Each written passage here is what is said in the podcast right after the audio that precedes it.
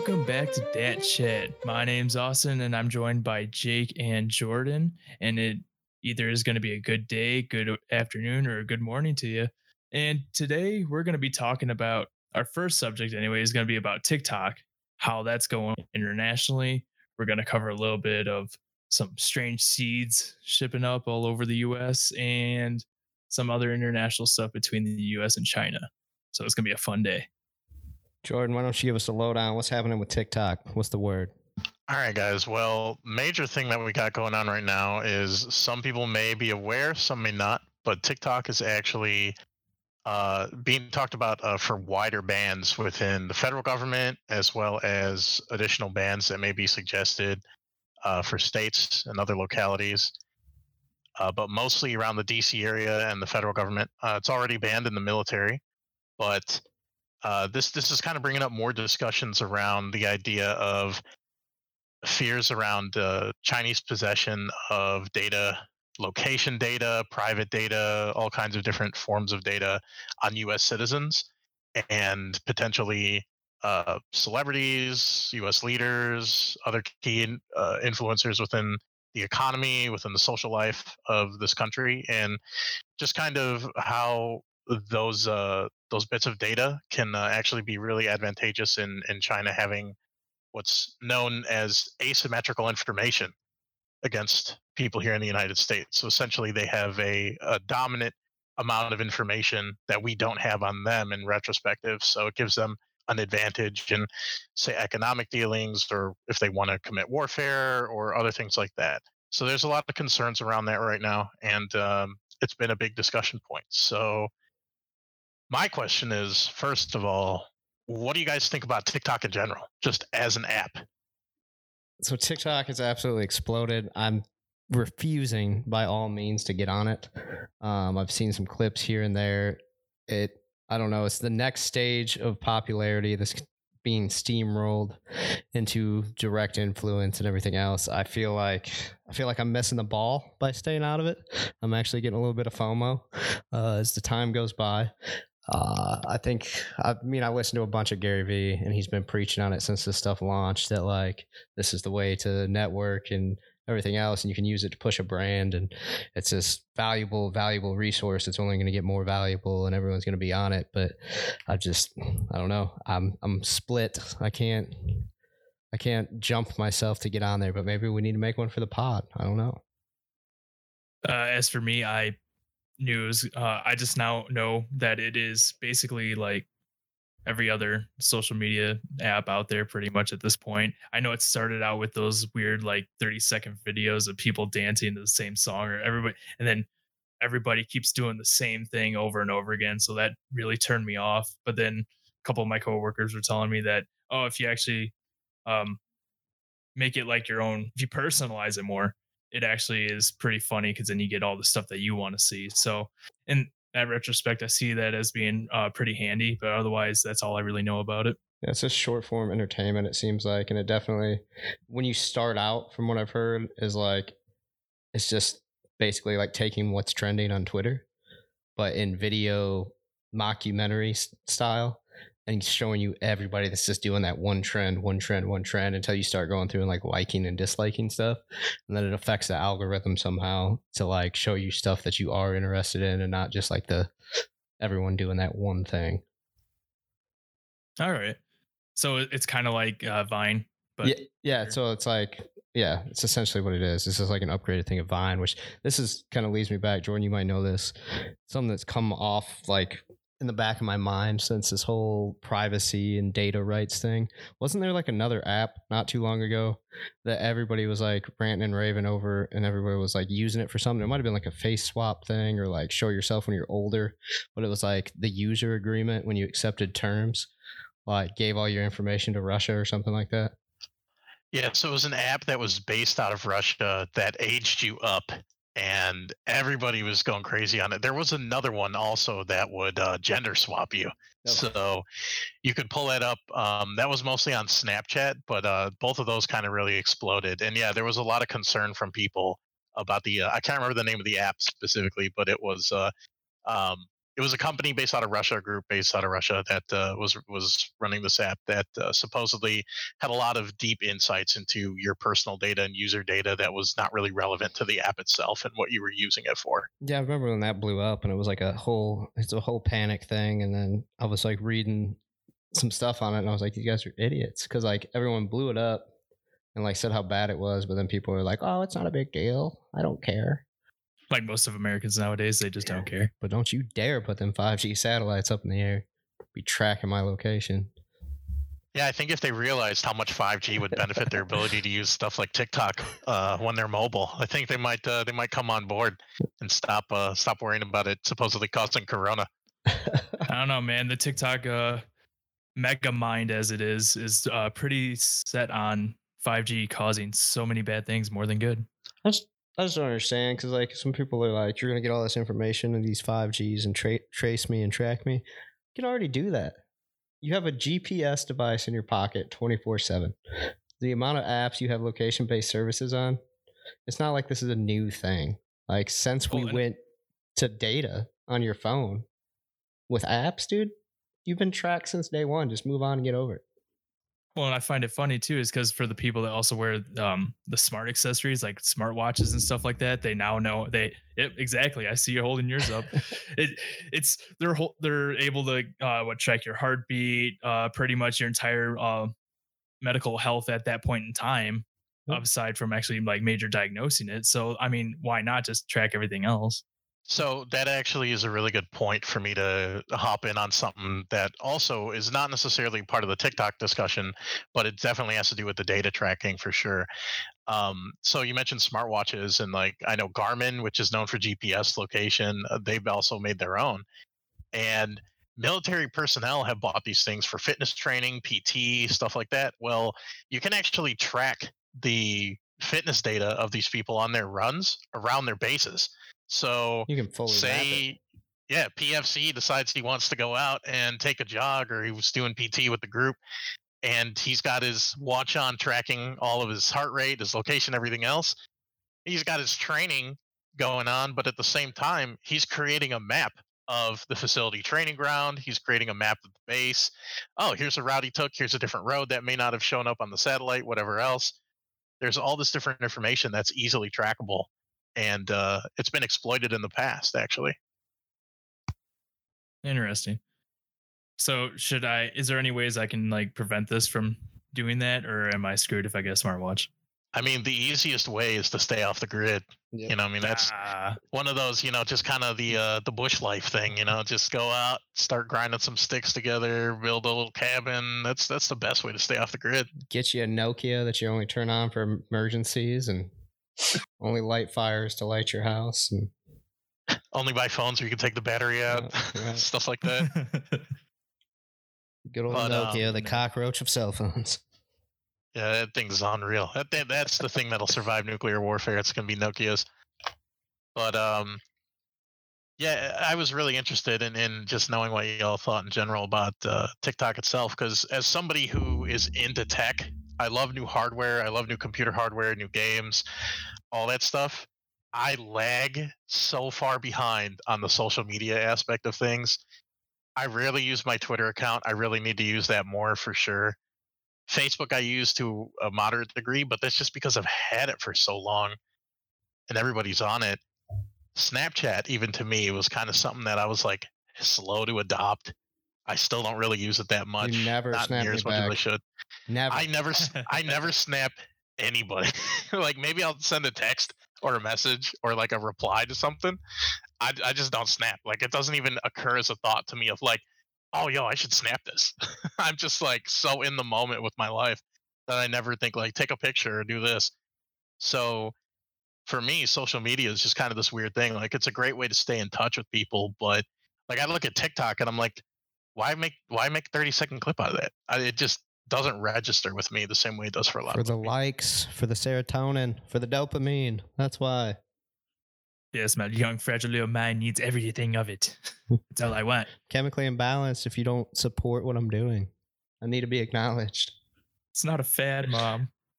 like I, I would be all over a TikTok's here social media app that just like uh it just aggregated all the best memes from all the different social media channels, just Twitter, Facebook, Snapchat, whatever else, and just funneled them all into a single app where I could just pull up like here's the top 100 memes of the day. iFunny tried. I would love do that. Yeah, Tried. failed. Tried and failed. But I, I would love if there was a, a way that they could make it work and just pull up all the trending memes from the different platforms. You're the one that knows the coding and programming. Let's let's get this thing running.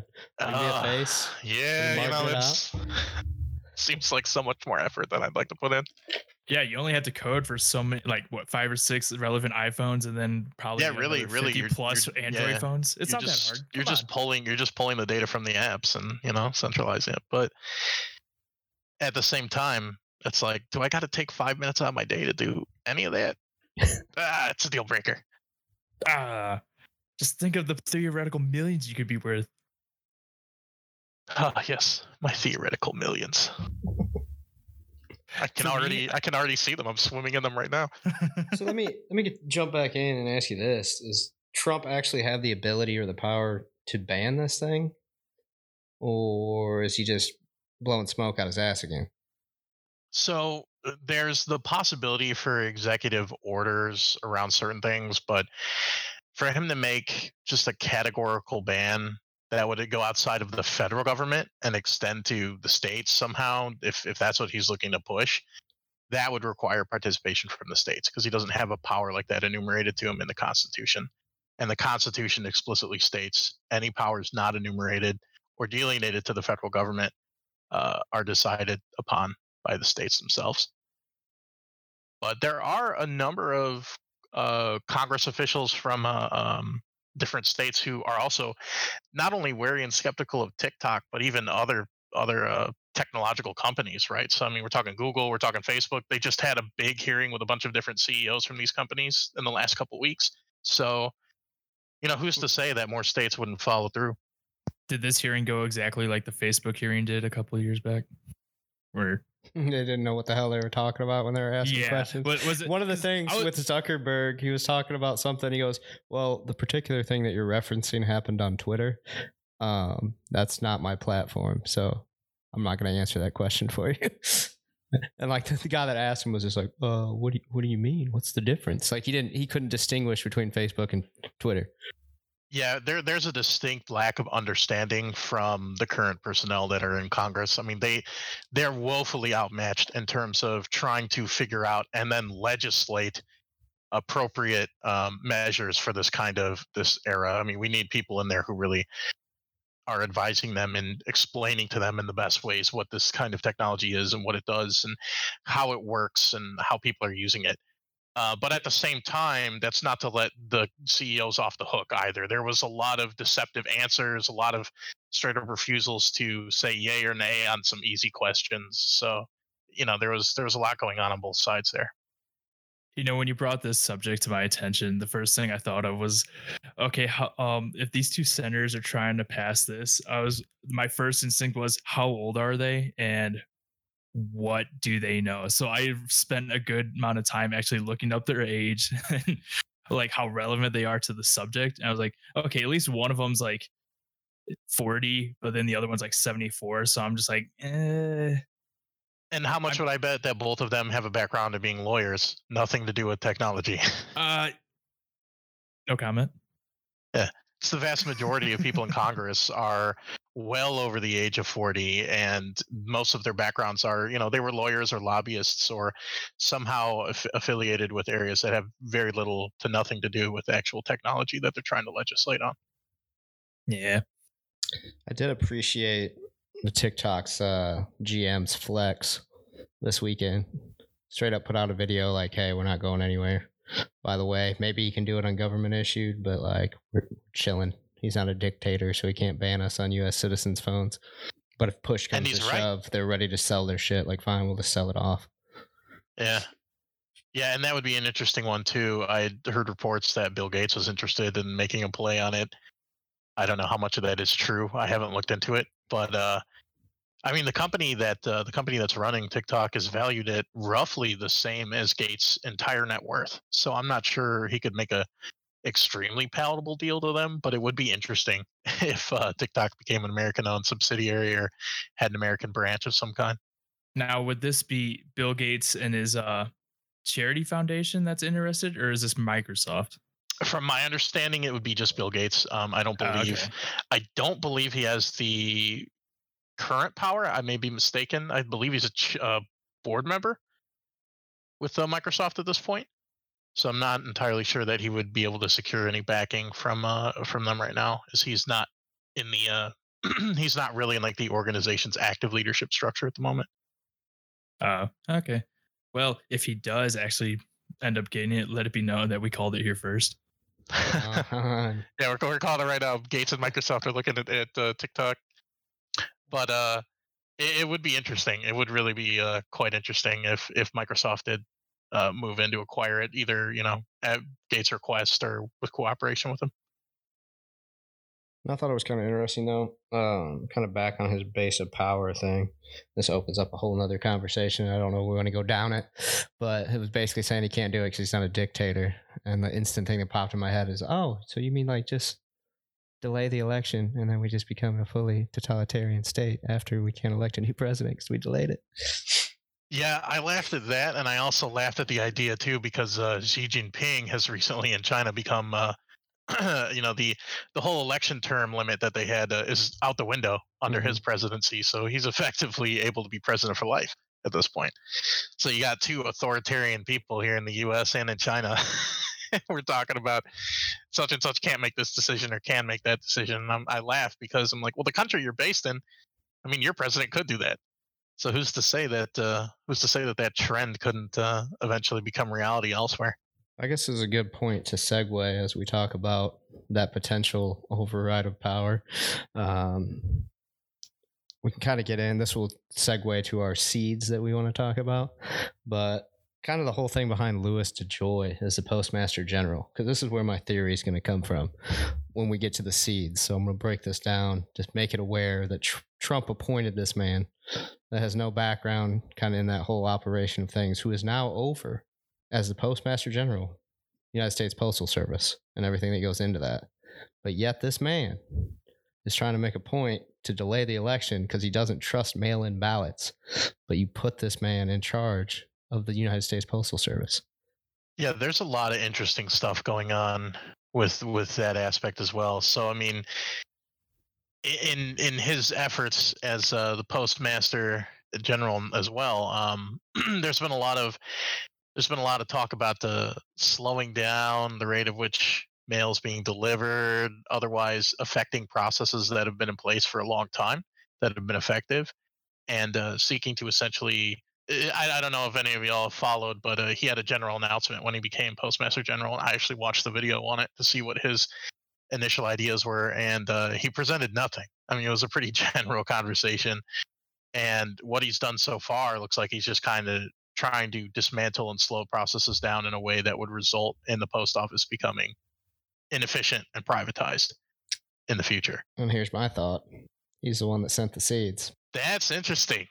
So labeling them as Chinese, sending okay, okay. I didn't even consider that as a theory. That's that we been- would be self-sabotaging. As, as soon as these things came up, I was like, this is a whole political play that roots back to when this man was appointed by Trump.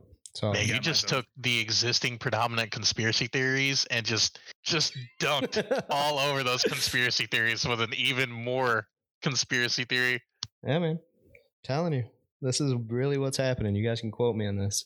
When it comes out in federal court at some point, you remember where you heard it. Out of that, yeah, that's wild to me. I mean, Austin, what do you think about the, the seeds? The What's your uh, uh, your idea? so, I don't have any uh good ideas like that one, but uh honestly, I don't know what to make of it.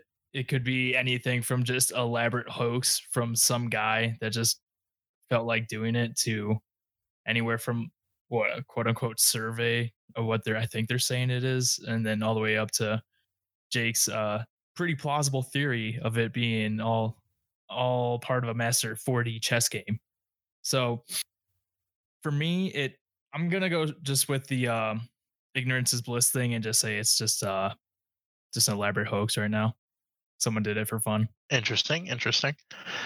So I mean the two the two most prominent ones that I'm seeing are that it's a brushing scam hmm or that it's potentially a pre like uh like a pre-biological weapons kind of like effort where they're essentially just taking like hey let's take like these harmless seeds or whatever see how we can mail this biological material out to people.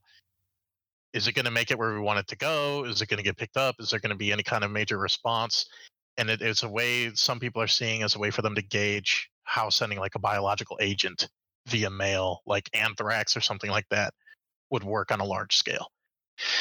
I, i've tended to think it's more along the idea that it's more of a brushing scam just because of how many chinese companies are out there manufacturing and selling goods on the internet that yeah, it makes sense to me that you might set up a bunch of fake accounts and then create real addresses associated with those accounts, ship a bunch of garbage to them so you can get, you know, fake reviews. And it's not the first time it's happened, Mm-mm. but it's the first time I'm seeing it happen with like something as weird as seeds. Like a lot of people will get random free shit that just arrives, like watches that don't work or toys or whatever else. And it'll just be like, what the fuck is all this stuff showing up at my house? and they don't really pay much attention to it unless it's like you know a ton of stuff all the time but it, it's interesting with this thing with seeds especially just like the widespreadness in which this is apparently being sent out to people So that made me think actually, if it is a uh, testing for them biologically, for them to find out if their um if their product made it to where they wanted to, it's pretty easy to find out because everybody's posting about it everywhere. So it's not like they have to wait very long. Yeah, there's been 300 people in Indiana. Like I was just reading an article from the Indy Star. They have gotten them. So like my state, if it was biological, would probably be screwed at this point. So yeah and i wonder too like how many of these people who have received this stuff have already done stuff like throw them away or like try to plant them to see what they might be or whatever else like for as long as this, I mean, it hasn't been going on very long, but like I'm still surprised that we haven't gotten these things in a lab and like looked at them or had some type of statement come out. Like they're basically just saying we don't know if they're harmful yet. Yeah, 'cause Yeah. they could they could be natural mustard gas seeds, and then or agent. This is what- this is what I heard. plant sprout and then just release mustard gas. And this is what I Yeah, heard is isn't how it's actually made, right? it's actually Oh a cure God. for coronavirus. Oh. And China's trying to bail us out because they know our government's trying to screw it up and screw with the election. That's what I heard. Oh, so do you eat the seeds or? I don't know. How would you Apparently, you, you plant them to grow some herb that would in turn cure coronavirus. Oh, Sorry, I okay. can't get through it. But yeah, that's, that's one of the theories. So, my prevailing theory is that this is actually, it's actually select few people who have been chosen and gifted for growing giant beanstalks to get to heaven, Oh, where all their wishes can be granted. so they'll they'll climb up the giant beanstalk and they'll find the giant's house, and you know it'll uh, it'll all be well. But no, I, it's weird. It's weird because I've heard reports that some of these bags of seeds have been mixed. Like it's, it's various different seedling types, and I'm I mean I don't really know a ton about botany, so like I assume seedling types would be what most of the stuff is. Uh, but then some of them have just been like bags full of the same thing. So I guess there's a lot of stuff that still has to be tested. hmm Yeah, because that's like what this Indy Star article is saying is that they're they seem to be blended with different kinds, varied in shape, size, and color. And some of the initial tests out of Washington State found that some of the seeds are a amaranth, which is a feed weed family that's on the noxious list, noxious list in Indiana and other states. But means, in short, they can be harmful to crops, ecosystems, and even hu- humans or livestock. So they're safe to eat as long as you cook them. Yeah, dude. Just Oh, boil them up, you know, crack them like a pistachio. You're good to go. Yeah, just Ah, dude, consider was- them all pumpkin seeds. You're I good to was go. just gonna like put them on a tray and then just let them be outside for a bit and then just eat them. That's how I cook my seeds. To Hey, their just. UV UV sun cook your seeds. Yeah, I could see you doing that, Austin. I could see you doing that. it works. well, yeah, I mean, yeah, the the- the seeds one is the most interesting to me, just because there's so much air of mystery around it still. And I think once we start identifying what the majority of these seeds being sent out are, we can start making more accurate assessments of what the, the deal was here. I just thought But- another theory. Oh, So I saw I came aco- across another article recently that uh the cartel was shipping cocaine around in coffee beans. Ooh, So crack 'em maybe open. The these seeds are not for cocaine but for heroin. Hmm. Like Wow. poppy plant seeds or something. That would Yes. be that'd be interesting. Little opiates. Well, Just disguise them in there. I mean, who's to say if you if you didn't figure it out those were uh you know opiate plants, so you might not just go ahead and plant them out in the yard. You know. I mean, okay, so how many Americans side actually know what opiate plants look like? Oh, That's true. There's a lot that don't. But I mean, Just I mean, there's the a lot of forget what a areas where- sunflower looks like. Also, the 20% of the population that has an opioid addiction problem, that probably know exactly what it looks like. Well, see, I don't think a lot of them may I be like, hey, where can I make this myself? How can I I- do this? I Give me some they know what miracle the plant grow. looks like. They probably only know what the actual end product looks like. Yeah. Yeah, I would say most of them probably don't even realize that you know, like It's a plant. oxycodone actually even comes from a plant. Its main ingredients come from plants. So, but yeah, it's yeah, this, the seeds are. That's one I'm still I'm still trying to follow actively and see what's going on with that. But in light of the fact that all of this so far is having to do with the United States and China, I'm thinking this would be a good time to kind of recap a little bit about what's going on with the whole trade situation, COVID, all that stuff, and some of the issues we've been having um, with the current administration and uh, the current Chinese leadership as well. I definitely, So, I- d- definitely feel like that's your cup of tea as far as international markets, etc. So if you want to kind of lead us through this.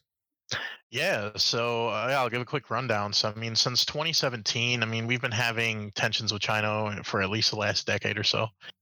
Um, but uh, since 2017, we've been having on and off talks about, you know, trade negotiations. A bunch of tariffs on both the part of the United States and China have been passed on things like aluminum and steel, as well as billions of dollars, hundreds of billions of dollars on uh, on other products as well and at the end of 2019 kind of going into this year we had like a phase one trade deal going on in which china essentially said that they would start taking in us ag goods and the us was essentially agreeing to ramp down a lot of the uh, the tariffs and such now in light of all of that as well as what's been going on with covid and the strain that's put internationally and domestically on us you know imports and exports and business I mean, what do you guys think in terms of knowing that the US and China are more and more competitive with each other? Do you think that the situation gets worse or do you think it gets better? Because I've got my own thoughts, but I'm interested just to know what you guys think from the information you have. All right. Now, when you mean worse, do you mean like just our our trade war itself, quote unquote, like the actual trade war is going to get worse or better, or just like our relations with China as a whole? Our relations with China as a whole. So like, you know, like the TikTok thing is is more social. There's a business aspect to it, there's an economic aspect to it, but it's really more social for the vast majority of people. Whereas the trade war is more economic. It's impacting a lot of farmers, people in the Great Plains. There's a lot of people who would be working with, you know, different materials and manufacturing, steel, stuff like that, who would be impacted by the tariffs on Chinese metals. So, mm. looking at the whole picture, understanding like we have seeds being mailed to everybody, all this other garbage is coming up. What do you guys think from your understanding of what you see in the news or whatever else? Do you think is going to be a big deal maybe in, in a year or two? Do you see us mending relations maybe with Trump, maybe with another president? Do you think we're just going to continue to compete detrimentally? Uh I guess I'll go first. Then, uh, the way I see it is, is just like the U.S. China has been putting in a lot of what's the word I'm looking for? It they've been investing a lot in their own country and their own personal interests, and they've been branching out to many different areas just to essentially um, instead of having a generic regular war, they're having a more of a economic war. Uh, their I their philosophy, in my opinion, is completely different to ours. Though it does seem like we are more leaning towards what they are, just slowly, but it's under the the disguise of being the American way. So for me, I don't see a place where this where there's we're not always going to be at odds with each other. I feel like whenever there's somebody at the top, there's always somebody that rises to challenge them, no matter uh, whether it be a country or a person. So to me, uh, I feel like if it's not us and China, it's going to be maybe China and someone else, or maybe even us and someone else, or something along those lines. Because that usually always happens. I mean, it's been shown throughout history too, but with like what the Roman Empire and the barbarians up in the north, or um with the uh with Genghis Khan and his uh whole civilization. So for me, to it just seems like there's always going to be problems when two giant factions rise, and we didn't really see it much. I, um, okay, me as a person, I didn't see it much uh, with Russia because I didn't really grow up during the Cold War. I didn't get to see any of those things, but to me, it was kind of the same thing. But that, that's just where I stand on it. You hit it perfect right there. The analogy to the Cold War. It's the same thing where it's not actual invasion, but it's a it's a race for progression. Um, what's kind of scary is the fact that we've created such a reliance on goods and products and everything else from them that they really have a lot of i guess leeway or a lot of influence on affecting us at this point while like austin said they're building and developing their own infrastructures and kind of being able to pull away. So you don't know what that dynamic is going to look like. Um, i'm in a real fear that our leadership's not going to change anytime soon as far as this term. Um, so I don't think that's definitely not going to help us in the short term. But kind of on the same the same thought process that Austin's on is there's always going to be the conflict. Uh, it's about the just the dynamic of the current time of who's trying to achieve what and how those interlace together that really changes the narrative between the two. So I I don't see it progressing to the detriment of war or stuff like that. But I definitely see trade being influenced, um, and I'm slightly fearful that we take a big fat L out of the whole process. Yeah, that's that's some interesting perspectives for sure. Um, I, am interested really in that analogy, um, Austin, that you brought up in the end, and that Jakey reinforced with uh, the reference to the Cold War. To me, it's it's a lot more dangerous, I think, than the Cold War because of the direct relationship that we have with China in comparison to the I mean because the Cold War was more of like um I mean it, it was it was economically opposed forces for sure, but our trade relations with Russia were not nearly as tight as they are with China. And it was more of an ideological battle that was fought between proxy wars, right? So it was more like can we influence democracy on this group of people and can they influence communism on this group of people? And we have those groups fighting each other more than a direct conflict.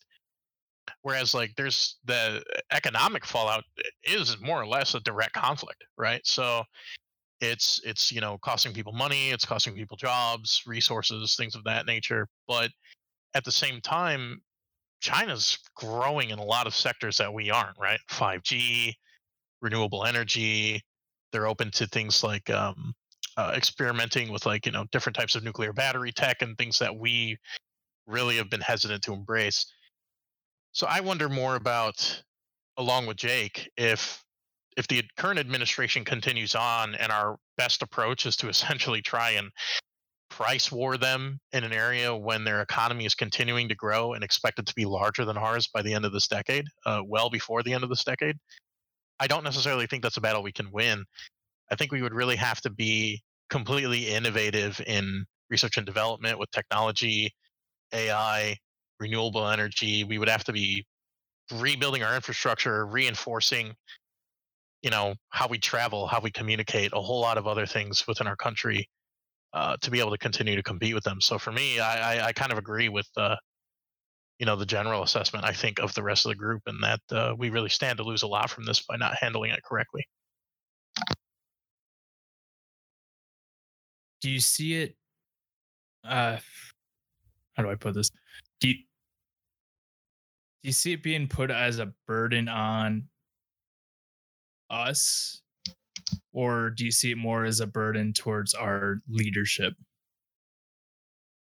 I mean, directly, it's already on the leadership, right? And I feel like directly and indirectly, it's kind of already on us, depending on what sector you work in, what county, and what part of the country you live in. But yeah, I, I would say it would definitely affect us. I mean, just consider the fact that, you know, as you mentioned, the Roman Empire and others, like no country that's ever existed has stayed at the top throughout all time, right? I mean, because today we're here and our country's been around for 200 so years. So, you know, there's there's not much to say in terms of any one power staying on top. It's just a matter of like when you slide out of that position, how hard is that transition going to be for you, right? So, you know, are we gonna are we gonna be like a UK where we go into a transitionary period where we're no longer dominating the high seas and going out and doing all this crazy stuff in all these other countries, but we hold a strong dollar value. Is the dollar even going to be an international standard of currency anymore? Will it change over to whatever whatever additional future currencies may exist? Will there be an international currency of some kind? Will there be some kind of weird push? There's a lot of different transfers there that we stand to directly take a hit on as citizens.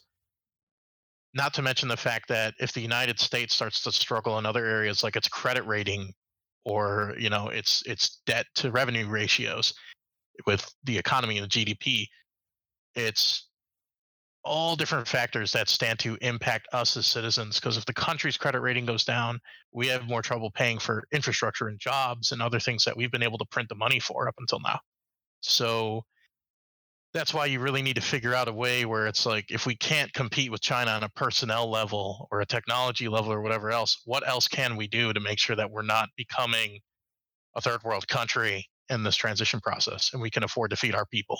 We can afford to keep our infrastructure up to date. So, and I, I think we start with that by getting some new leadership in here, personally. What kind of hits me weird about this whole thing? We're talking about the strain and the tensions between us and China right now so how much and the cash flow and stuff like that. But this agricultural corn deal was a record sale that just hit like what two three days ago. Is that us forcing them into a situation just because of the do the lack of opportunity they have for land to do agricultural work over there or is that them trying to salvage some type of relationship since everything's been so tense like what's that dynamic look like well, honestly, I, think I think it's a good public play for them at the very least in the short term. It's a boon for us in that deal, but in the long term, it, I think it stands to benefit China. You know, it's it's a move from China to say one, not only can they afford to pay for this stuff, two, they have the capacity to take it in, and it reminds us that hey, we can help your economy stay propped, or we can help your economy tank. And that's you know you want to put tariffs on us there's there's a mutual understanding that we as china are manufacturing for the vast majority of the world. Name an asian country we're their largest partner it's not the us anymore. You know i mean you, you have to look at the impact that china has the money that it has the influence it has in developing countries too like africa you know i mean like the us's strongest play there is working its closer relationship with india and the fact that India has now more people than China, and it's starting to ramp up in the areas of manufacturing. It's starting to take China's place as that hub. You know, as more and more people in China are starting to move from blue collar to white collar jobs, more and more people. I mean, well over 95% of the country, I believe, is is above the poverty line in China. So the vast majority of people are actually moving up into a large middle class. China's middle class is larger than the US's middle class, which is continuing to shrink here as well. We're starting to get into more upper and lower class. So there's a really interesting shift in dynamics domestically that I think people have to take into consideration for the international relationship between the US and China.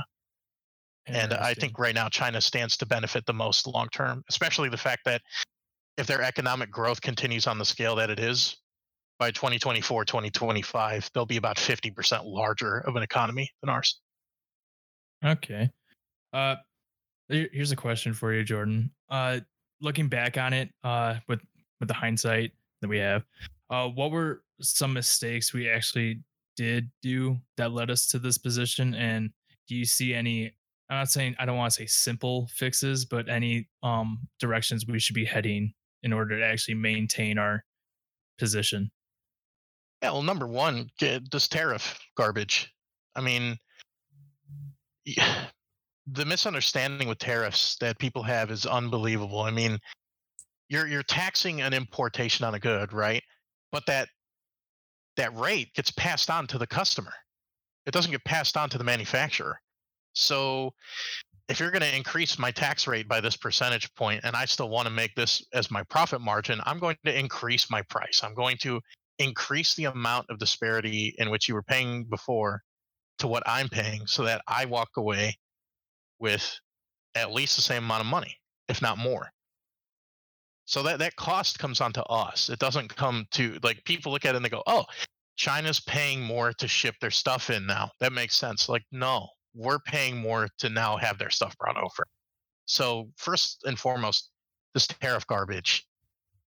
You know, if you supposedly believe in free markets and free market access and that you're paying for the best stuff for the price points and letting the market determine that, that's how you should be operating.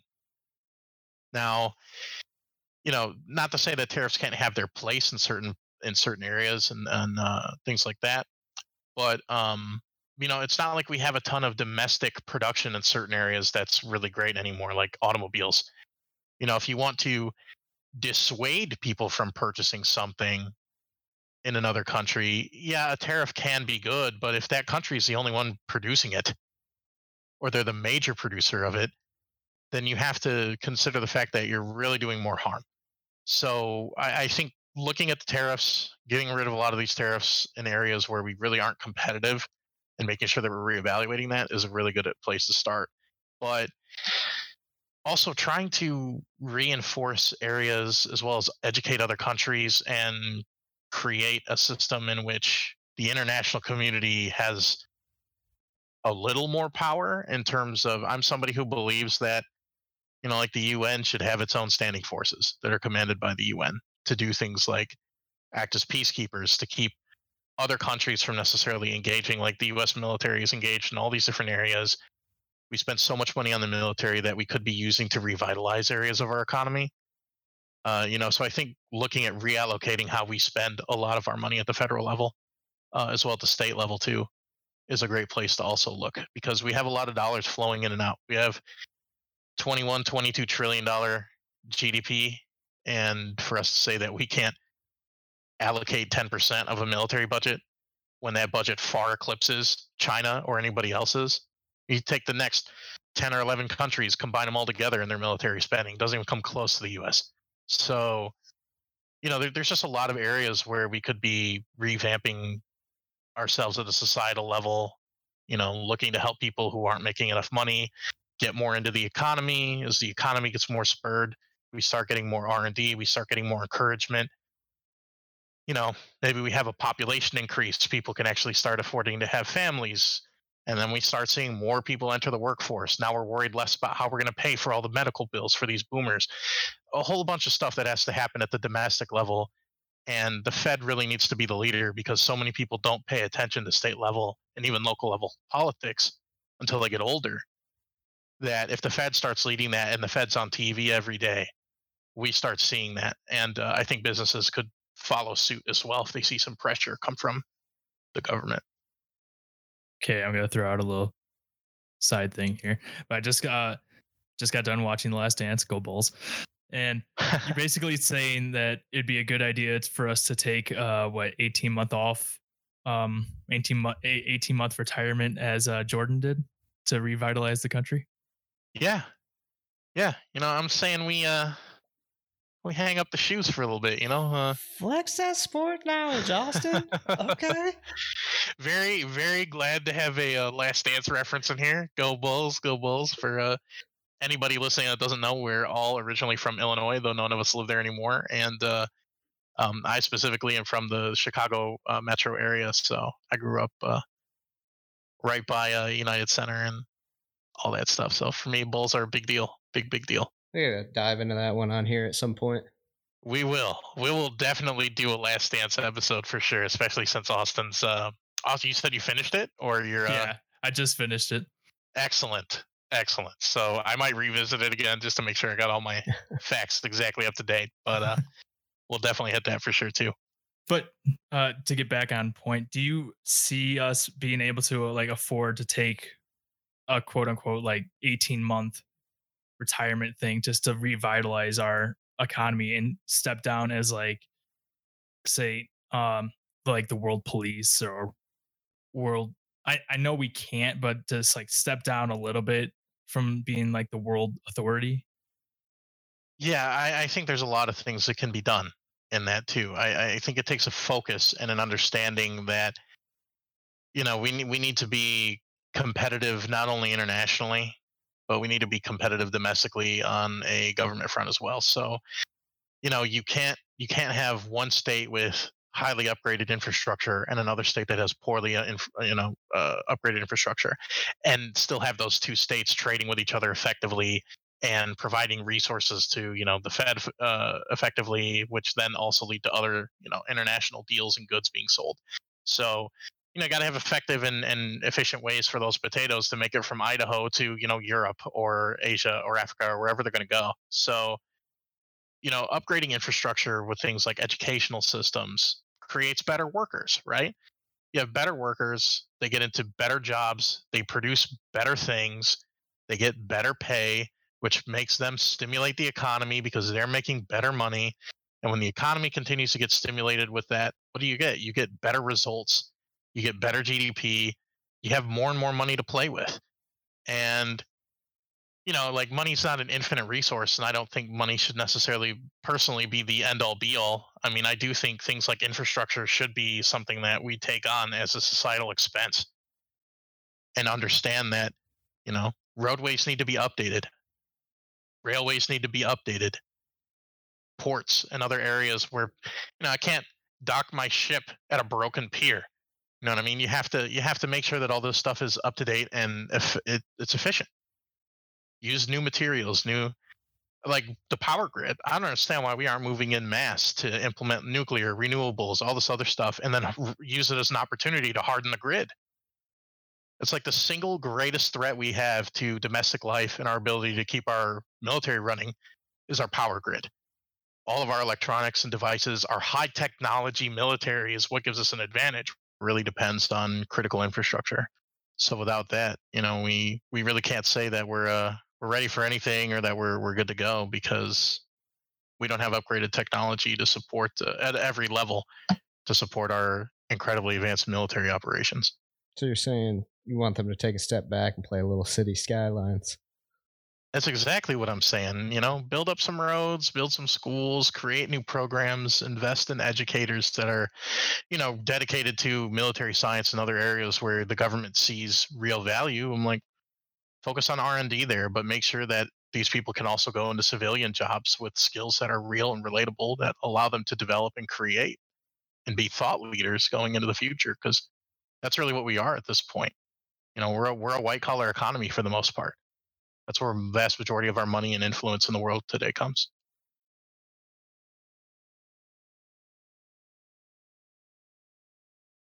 so you know in in terms of uh spurring jobs as well. I think that could also reflect into COVID and you know the vast amount of unemployed people we have right now. This is a, a real reminder and situation that we can't have half of our economy based on retail and service based positions.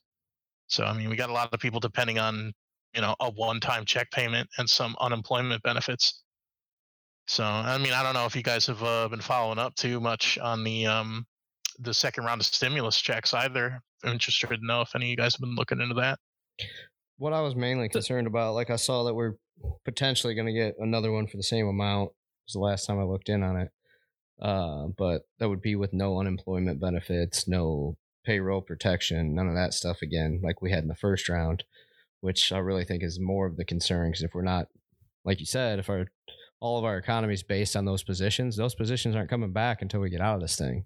So there's going to be more people that are at harm losing that $600 incentive on payroll or on the unemployment that's not going to be able to make it work and that 1200 bucks is not going to be enough to bridge the gap until these people are employed again and just to add to that real quick too a lot of those jobs aren't coming back even when this is done. Yeah a lot of those businesses have already gone under they're already done. So that's something else that needs to be taken into consideration too.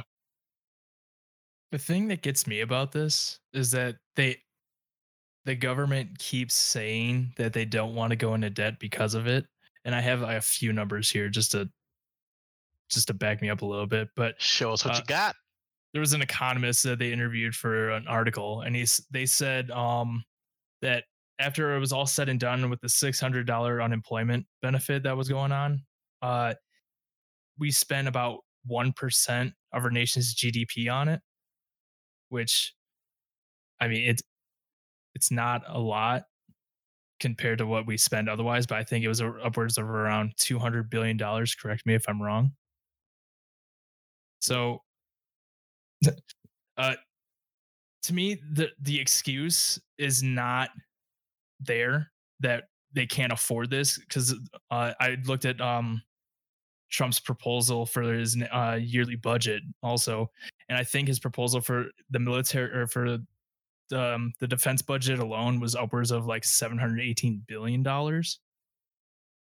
And seeing as how jordan stated earlier that our military budget is um like vastly um vastly more than like the top 10 countries in the world right now we could definitely uh allocate that money elsewhere Yeah, there's definitely places where you can trim the fat. And like we're talking, that initial round provided what, three to four months of unemployment protection? mm-hmm. And if we're talking about how serious this vaccination and everything else is supposed to be, four months from now, we're looking what? We're December. So potentially peak flu season again. Hopefully, they're saying by 2021, we at least we're finalizing a vaccine. You may not have it distributed or have it direct access yet, but this would bridge the gap to get us four months closer to that timeline if you would just trim the fat in some places where there's obviously things that can be cut. Right. Well, and also, um, it was stated that for every dollar that was spent on the unemployment insurance, uh, a dollar fifty of econ- economic activity was generated. So, to me, I mean, that's what like a fifty percent. Yeah, it's like a fifty percent Yeah, increase. fifty percent increase. So, I mean, to me, that that seems like a no brainer. I I'm not a great economic, or I'm not really good when it comes to these kind of things. But to me, There was at least a just- return on investment. right, and and then It was a I- return and a profit, is what it was. right It was a yeah, profit it was, on a- investment. It was an overall profit for the economy, which is like it, it's great. Where, where else can you say, actually say see that? Right, which leads me to believe and leads me along this line of thinking of we need to have people in there who are actually dedicated to restructuring this idea of how we operate the economy and where we allocate our money and creating efficiencies because there's so much misinformation. Uh, I mean, the Treasury Department leadership right now. I will not name him by name, but um, you know, he's he's citing things that economists have come together largely and said yeah, there's no indication that your fear has been has been has any kind of indication to it over the last few months since uh, people have gone on unemployment. There's no showing that this twelve hundred dollars has just gone into people's pockets or paid for some fun time. The vast majority of this money has been correlated with upticks in people buying necessities like groceries and food, and Right. continuing to stimulate the economy. supplies. Well, and that that's crazy too, is because um during the study that I was looking at, it was saying that yeah, the lower class that got the um the stimulus check, yeah, they spent their money immediately, but it was towards the like essentials and necessities, whereas people in the middle class that still got the stimulus check, uh, they kept it, but they still spent it over time, so it was still getting spent, just not as quickly as what the lower class was spending on, which was more of an act of survival for them. So I Yeah, which is obvious. you- like you should expect that. I feel like. right. Well, the problem Obviously, is money's too getting is when you have leadership that's in the one percent thinking like one percenters, they're not going to think like the ninety nine point nine percent of the rest of the population, right? They're going to look at this and go, "Oh, they're going to get a handout, then they're going to hoard the handout the way I hoard my money." You know, they're they're looking at them as other themselves. It's really, I think, a lot of the fear that's coming from people uh, in leadership is more a projection of their own behavior than it is necessarily a reality on what the economic situation is. Because, like I said, the the results that have come back from most reputable economists uh, at this point are not reflecting their fears at all. It's just the opposite. You know, people people in a consumer economy are pretty inspired to consume. They don't think in the long term. They don't think, what's the ROI on this $1,200? Where can I put this in my Robinhood account to get the best, you know, advantage and incentive? They don't think like that. That's why they're not rich. Should have put it in Kodak last week. Yeah, I mean, there, there's there's so many ways in which I could see people of higher incomes who maybe have more education or understanding of the financial situations uh, and options available to them may take advantage of something like that and utilize it as a way to increase their personal wealth rather than pour it back into the economy. But the vast majority of people making 75k or less are not in that in that realm. They're not doing no. that. And it, it's a, it's a lack of understanding i think that comes from a lot of the people in leadership because a lot of these guys didn't necessarily work their way up from this side or the other. They are the descendants of wealthy families or parents or whatever else. They've gotten their Ivy League education paid for, whatever else. They've rubbed elbows with people their entire lives. And so they all have this bubble of how they think people operate with money. And so their fear is oh, if we give a bunch of the money in the government that we view as our money to all these peasants, they're just going to hoard it. And the peasants are going to try to become not peasants on a $1,200 check. Not that that could ever happen anyway they don't realize these people are going to spend this money and so i'm glad to see that economists are coming out and saying this stuff because i'm sick and tired of a select few individuals spewing their bullshit when people really need this help. I'll just touch up on one other thing too. Um they were stating also that uh yeah people would rely on this money like if um so how how they're d- debating it is was the either give them the $600 or they were going to cut it down to 200 and that's where they're going back and forth on it. And the numbers they were throwing out there if that if it was knocked down to $200 then roughly about a million people would be seen as unemployed. Just because of it because they rely on they were relying on that $600 income which and i mean they would be seen as well they they would have to they would physically be unemployed. Like they wouldn't. Well, they would be what like. Well, they're claiming that, so they would already be yeah. on unemployment. You mean well, like? I mean, they were poverty.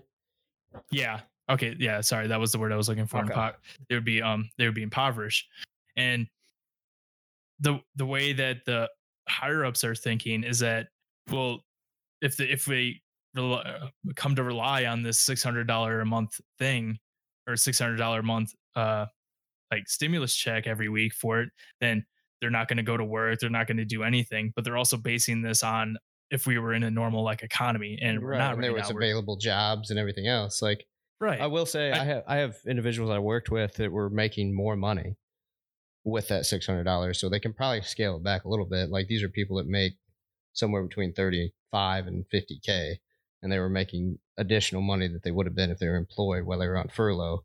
But at the end of the day, that's also because they weren't having tax deductions taken out of it and stuff like that. They weren't paying for health care that they had to pay back at the end of the process. Um, and all their premiums and stuff like that, and all their 401k matches weren't getting pulled out.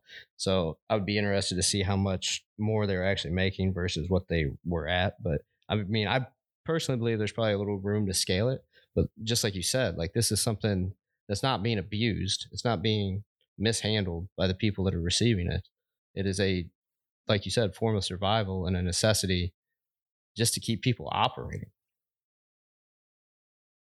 Yeah, I mean, from my perspective, I don't even understand what they want to get rid of this issue of the unemployment benefit. Don't have it. Put it in the check. I don't understand why we have to be like, well, we'll allocate an extra six hundred dollars for. I'm like, you're giving the checks to all these people.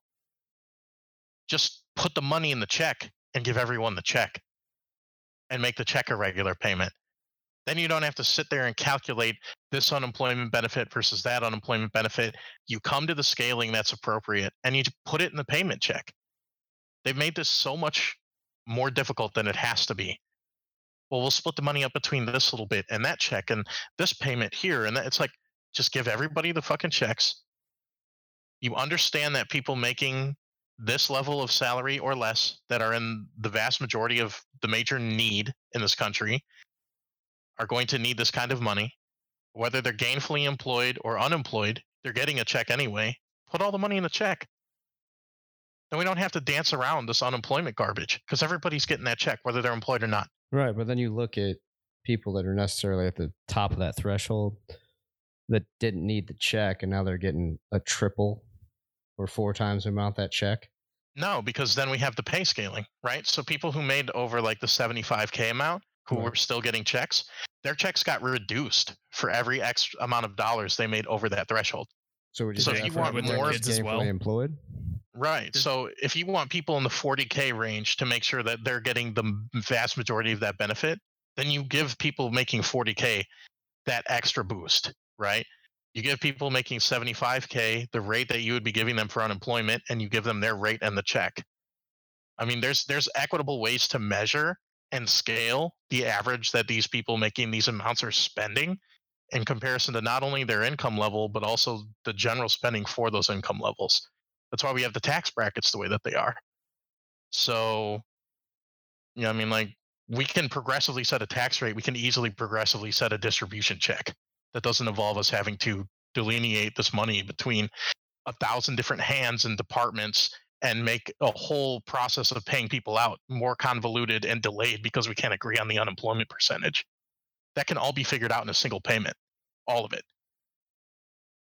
So that that's my stance on it. I, I see no reason why we can't just do that and, And up the unemployment check by eight hundred bucks, a thousand dollars for everybody. And you said And you wanted it. everybody to have it, regardless of if they had a job or not. Everybody at those employment thresholds, yes, because that's how the checks work. The Right. checks are coming to everybody who has a job or not. But you wanted to continually keep coming. For a for a certain amount of time. Yeah. Okay, I I thought, mean, I to, thought to you get were- people through this amount, yeah. Oh, okay. I thought you were pushing I for a agree with that. universal. Um, Oh, like- you're- like I a thought you were UBI? like an eighty-five. kind of. That's No, no, I'm not talking about that. I'm talking about just taking the scaled $600 payment, factoring it into the check, and then scaling that payment based on the income levels and what people are reporting in their unemployment, gotcha. okay. That makes more like- sense. and making it a single distributed payment. It's just like it's so much less complex in terms of getting it done and getting it out there, but at the same time, it's more equitable for different people at different pay pay levels. But they refuse to do that because, you know, a whole lot of internal politics on that. And once again, I think a viewpoint too, a bubble viewpoint of, well, this is our money, it's my money. It's like, no, this is the taxpayers' money, and you know, they pay you to keep shit running as well as make sure that they're taken care of. Thank you for listening to this episode. If you enjoyed the content, hit us up on Twitter at dadchat underscore podcast. Follow us wherever you listen, and you can also support us by donation at anchor.fm forward slash dadchat podcast.